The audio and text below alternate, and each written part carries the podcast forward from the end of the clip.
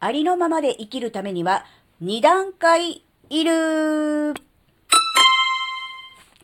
あずききなこがなんか喋るってよ。この番組は子供の頃から周りとの違いに違和感を持っていたあずきなが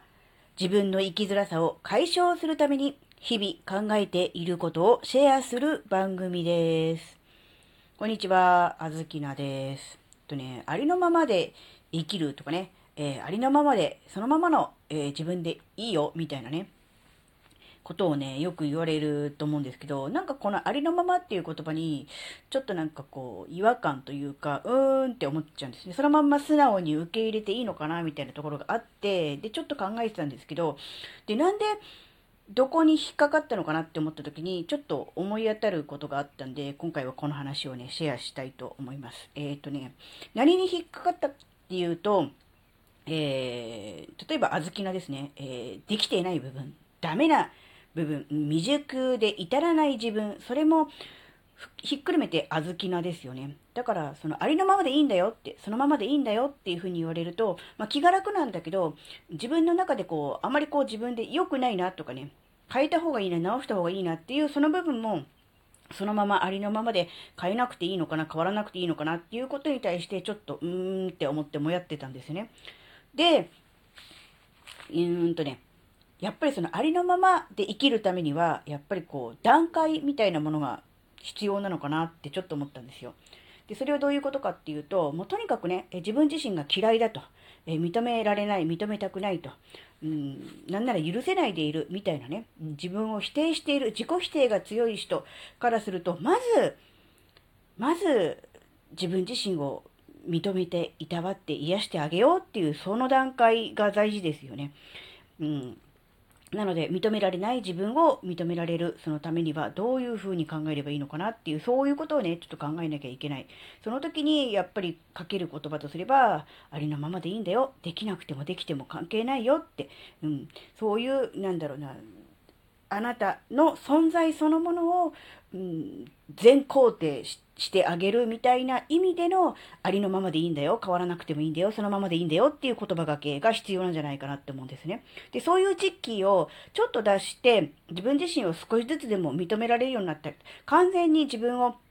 うんと大好きだとかね、思ってなくても、うん、嫌なところ、うん、できてないところ、みっともないところもいっぱいあるけれども、そればっかりじゃなくて、自分をね、少しずつ、うん、好きになってきた、認められるようになってきた。その段階になってきた段階では、うん、ありのままでいいんだよ、そのままでいいんだよって言われることに関して、今度はね、自分の方から、そう言われてた方から、ちょっとあれって思ってくると思うんですよ。なぜかっていうと、やっぱ自分自身が、えー嫌な部分とか、えー、みっともない部分みたいなものをね、えー変えたいな、変わりたいなって思い始めてるからなんですよ。なので、自分自身のね、すべてを、うん、否定して、自分を責めていた時期から少し変わってきて、少しずつでも認められるようになってくると、こんな、えー自分をもう少しね、えー良くしたいとかね、もっとできるはずだ、みたいなね、ある意味、こう、自分自身に対してこう期待するみたいなことが出てくるんですね。そうすると、ありのままでいいよっていう言葉に対して、ちょっと綺麗事なんじゃないかなとか、ちょっと考え方甘いかなっていうふうに思ってくると思うんですね。もうこの段階になったら、もう、自分自身を変えるという方向にシフトしていいと思うんです。かといって、えー変わらなきゃいけない、変わらないとダメなんだ、みたいな、そういうニュアンスでこう受け取ってしまう場合はですね、まだその自分自身を認めるという一番最初の段階から、なんだろうな、あまりこう、変わっていないのかなって思うので、まずそういう気持ちができた、出てきた場合は、とにかく変わることよりも、えー認めることをね、優先した方がいいんじゃないかなって思うんですね。で、だんだんこう、少しずつ、あ、自分はこんなことができるんだ。あ、こんなこともできる、やれるんだ。みたいな感じで、こう、少しずつ自分自身の行動を振り返って認められるようになってくると、変わろう、変わりたいっていうふうに思ってくると思うんですね。その段階でもうありのまま、でいいというのは大前提、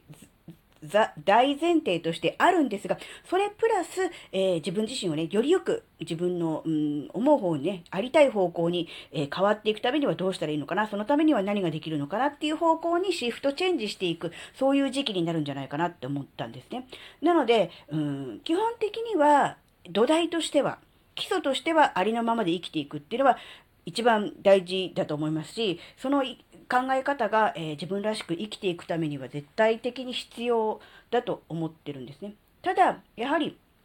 それだけでちょっと物足りないなって思う時が必ず来ると思うんですね。そうなった時には、ありのままプラス、えー、もっとありたい自分に変わるためにはどうすればいいのかなっていう、そういう方向にね、えー、自分の考え方が、えー、変わったんだ、そういうフェーズになったんだっていうふうに思って、うん、今まで自分がこう、良いと思っていたそのありのままっていう考え方を否定して、えー、新しい価値観を受け入れるのではなくて、ありのままで生きるという価値観を、えー、持ったまま、えー、別の価値観も受け入れるという、ある意味こう価値観の多様性みたいなものをね、えー、できるようになると、また一本も二本も自分自身がね、こう成長していくきっかけになるんじゃないかな、なんてことを考えたので、今回この話をしてみることにしました。なので、基本的にはありのままで生きるでいいと思います。ただ、その言葉になんとなく、うーん、違和感を感じたりとか、なんかこう違うんじゃないかなっていうふうに思ったら、それはね、自分自身がね、成長したい、変わりたいって思い始めているっていうきっかけなんだと思うんですね。なので、そういう自分自身に芽生えた感情に、えー、蓋をしてね、いつまでもありのままで生きることが絶対にいいことだっていうところにしがみつくのではなく、ありのまま、プラス、うーありたい自分で生きていくっていう方向にね、シフトチェンジしていただけるといいんじゃないかなっていうお話でした。はい、今回のお話があなたの生きづらさ解消のヒントになればとっても嬉しいです。ここまでお聴きくださりありがとうございました。それではまた次回お会いしましょう。じゃあまたねー。